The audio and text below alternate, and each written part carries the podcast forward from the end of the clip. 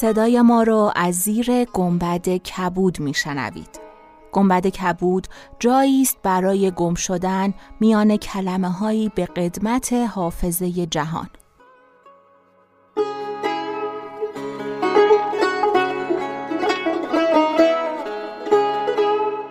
سلام من شقایق جهرومی و دوستانم شما را به زیافت نور و کلمه دعوت می‌کنیم شما به قسمت یازدهم گنبد کبود گوش می‌کنید. شب هفتم هزار و یک شب.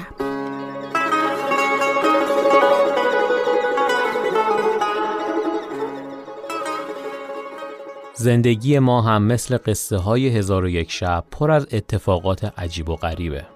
گاهی از منزل خارج میشیم بدون اینکه پیش بینی کنیم چه اتفاقی در انتظارمونه.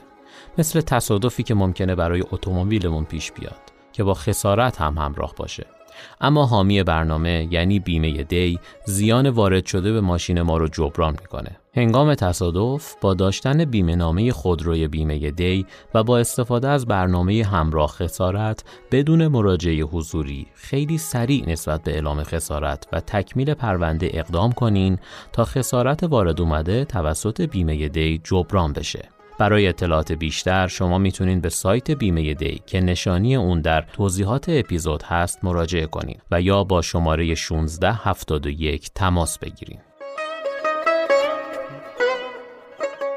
در شب ششم شنیدیم که افرید در ازای آزادی به سیاد وعده پاداش داد.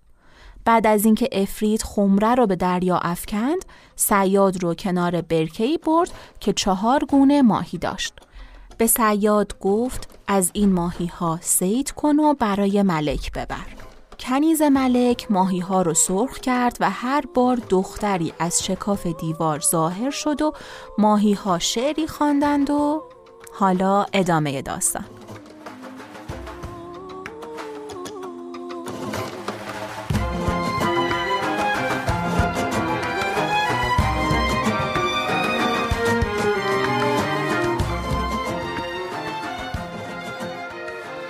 چون شب هفتم برآمد شهرزاد گفت ای ملک جوانبخت چون ماهیان آن بیت بخواندند دختر تابه را سرنگون کرده از همانجا که در آمده بود بیرون گشت. وزیر گفت این کاری است شگفت از ملک نتوان پنهان داشت. در حال برخواسته پیش ملک آمد و ملک را از ماجرا آگاه گردانید.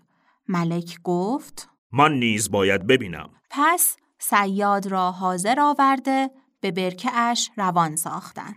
سیاد به سوی برکه شتافته در حال چهار ماهی بیاورد. ملک گفت چهارصد دینار زر به سیاد بدادند. پس ملک با وزیر گفت در همین جا ماهیان بریان کن تا به عیان ببینم. وزیر گفت تابه حاضر کردند و ماهیان به تابه انداختند. هنوز یک روی آنها سرخ نشده بود که دیوار بشکافت. غلامکی بیامد سیاه چوبی اندر کف داشت با زبان فسیح گفت ای ماهی به عهد قدیم و پیمان محکم هستی؟ ماهی سر برداشته گفت آری آری و همان بیت پیشین برخاند اگر یگانه شوی با تو دل یگانه کنیم ز مهر و دوستی دیگران کرانه کنیم پس از آن غلامک تابه را با همان چوب سرنگون کرد و ماهیان هر چهار بسوختند. غلامک از همان جا که در آمده بود بیرون شد. ملک گفت باید این راز بدانم. در حال سیاد را بخواست و از مکان ماهیان جویان شد. سیاد گفت از برکه است در پشت این کوه. چند روزه مسافت است. ای ملک نیم ساعت به دانجا توان رفت. ملک را عجب آمد و همان ساعت سپاهیان و سیاد بیرون رفتند. سیاد به افریت لعنت همی کرد و همی گفت ز بد اصل چشم بهی داشتن بود خاک بر دیده انباشتن. پس به فراز کوهی بر شدند و در بیابان بیپایان که در میان چهار کوه بود فرود آمدند که ملک و سپاهیان در تمامت عمر آنجا را ندیده بودند. پس به کنار برکه رفته چهار رنگ ماهی در آنجا دیدند. ملک به حیرت اندر ایستاده از سپاهیان پرسید که تا کنون این برکه را دیده بودید یا نه؟ دیگر به شهر باز نگردم تا چگونگی این برکه و ماهیان بدانم. آنگاه سپاهیان را گفت فرود آمدند و وزیر را بخواست. وزیر مرد دانشمند هوشیار بود. پیش ملک آمده زمین ببوسید. ملک گفت من همی خواهم که تنها نشسته از چگونگی این برکه و ماهیان آن جویان شوم. تو امیران سپاه را بسپار که پیش من نیایند تا کسی به قصد من آگاه نشود. وزیر چنان کرد که ملک بفرمود. چون شب درآمد ملک با تیغ برکشیده به هر سو میگشت. ناگاه از دور یکی سیاهی بدید. خرسند گردید. نزدیک رفته قصری یافت از رخام و مرمر که دو در آهنین داشت. یکی از آن دو بسته و دیگری گشوده بود. خرم و شادان به نزدیک در ایستاده به نرمی در بکوفت. آوازی نشنید. بار دوم و سوم در بکوفت. جوابی نرسید. در چهارمین کرت به درشتی در بکوبید. آوازی بر نیامد. دلیرانه به دهلی زندر شد. فریاد برکشید که ای ساکنان قصر مرد راه گذر فقیرم. توشه به من دهید. دو بار و سه بار سخن اعاده کرد. جوابی نشنید. دل قوی داشته به میان قصر درآمد. در آنجا نیز کسی نیافت. ولیکن دید که فرش ها به دانجا گسترده و در آن میان حوزی است از بلور و به چهار گوشه آن حوز شیرها از زر سرخ است که از دهانشان دور و گوهر به جای آب همی ریزد. ملک را بسی عجب آمد ولی افسوس می‌خورد که کسی نیافت از برکه و ماهی از آن باز پرسد. پس در گوشه نشسته سر به گریبان فکرت برد و انگشت حیرت به دندان گرفت. ناگاه آوازی هزین شنید که به این شعر مترنم بود.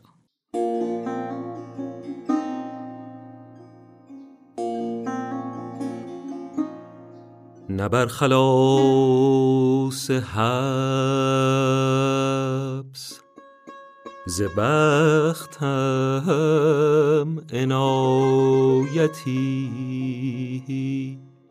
نه در صلاح کار. ز چرخم هدایتی از حبس من به هر شهر اکنون مصیبتی است. و از حال من به هر جا اکنون روایتی. تا کی خورم تا کی خورم تا کی خورم به تلخی؟ تا کی کشم برنج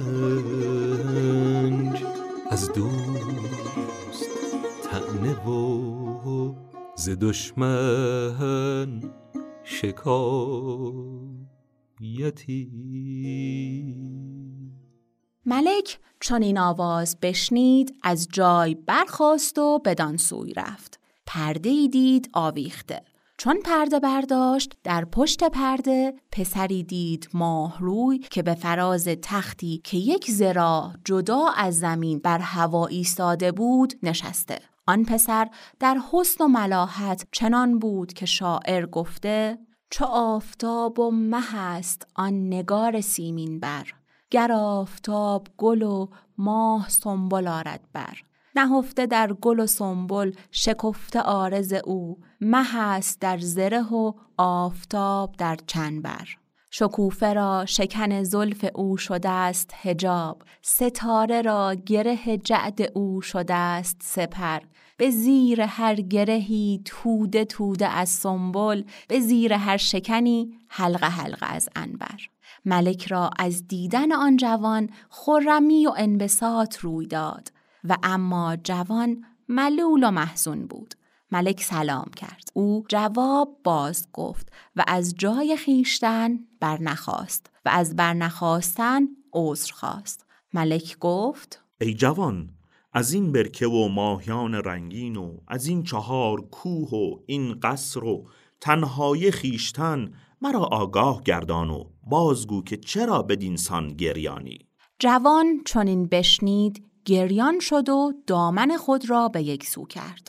ملک دید که از ناف تا به پای سنگ و از ناف تا به سر به صورت بشر است. پس جوان گفت ماهیان این برکه حکایتی غریب دارند و آن این است که پدرم پادشاه این شهر و نامش محمود صاحب جزایر و سود بود.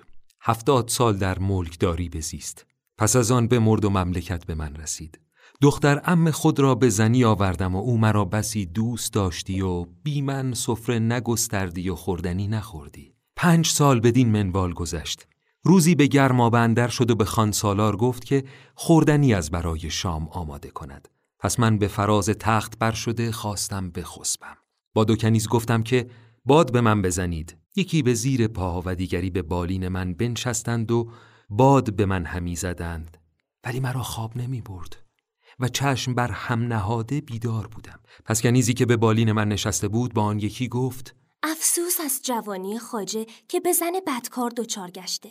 و آن دیگری گفت الحق چنین زن نشایسته خاجه ماست که هر شب به خوابگاه دیگران اندر است. چرا خاجه از او هیچ نمی‌پرسد؟ خاجه از کردار او آگاهی ندارد که او هر شب پاره بنگ به ساغر شراب اندر کرده خاجه را بیهوش گرداند و خود به جای دیگر رود. بامدادان باز آمده خاجه را به هوش آورد.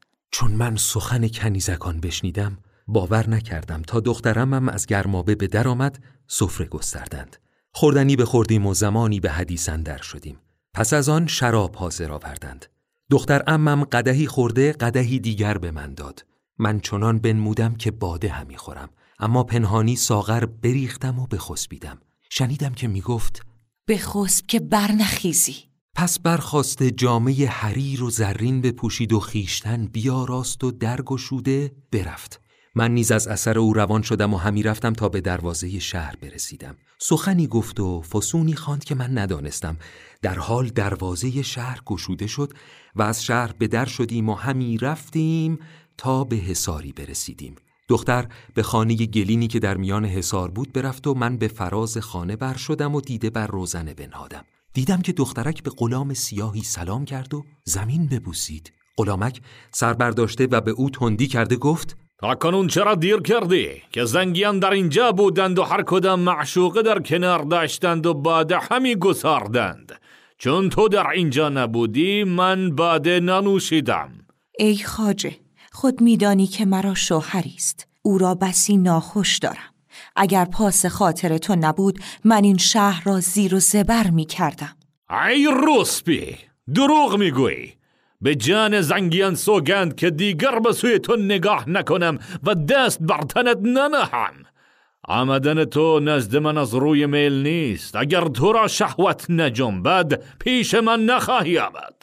الغرض غلامک از این سخنان می‌گفت و دختر بر پای ایستاده میگریست و می‌گفت ای سرور دل و روشنایی دیده مرا به جز تو کسی نیست. اگر برانیم از در درایم از در دیگر. القصه دختر چندان بگریست که غلامک بر او رحمت آورد و به نشستن جواز داد. دختر خرم بنشست و با غلام گفت ای خاجه خوردنی و نوشیدنی همی خواهم. در آن کاسه گلین پاره گوشت موشی هست و در آن کوزه سفالین درد شرابی منده آنها را بخور. دختر برخواسته آنها را پیش نهاده بخورد و بنوشید و جامه برکند و بر روی بوریا و زیر کپنک در پهلوی غلام بخسبید. من از روزنه خانه ایشان را می دیدم و سخن ایشان می شنیدم. آنگاه از فراز خانه به زیر آمده تیغ برکشیدم و خواستم هر دو را به یک بار بکشم. تیغ به گردن غلامک بیامد. من گمان کردم که کشته شد. چون قصه به دینجا رسید بامداد شد و شهرزاد لب از داستان فرو بست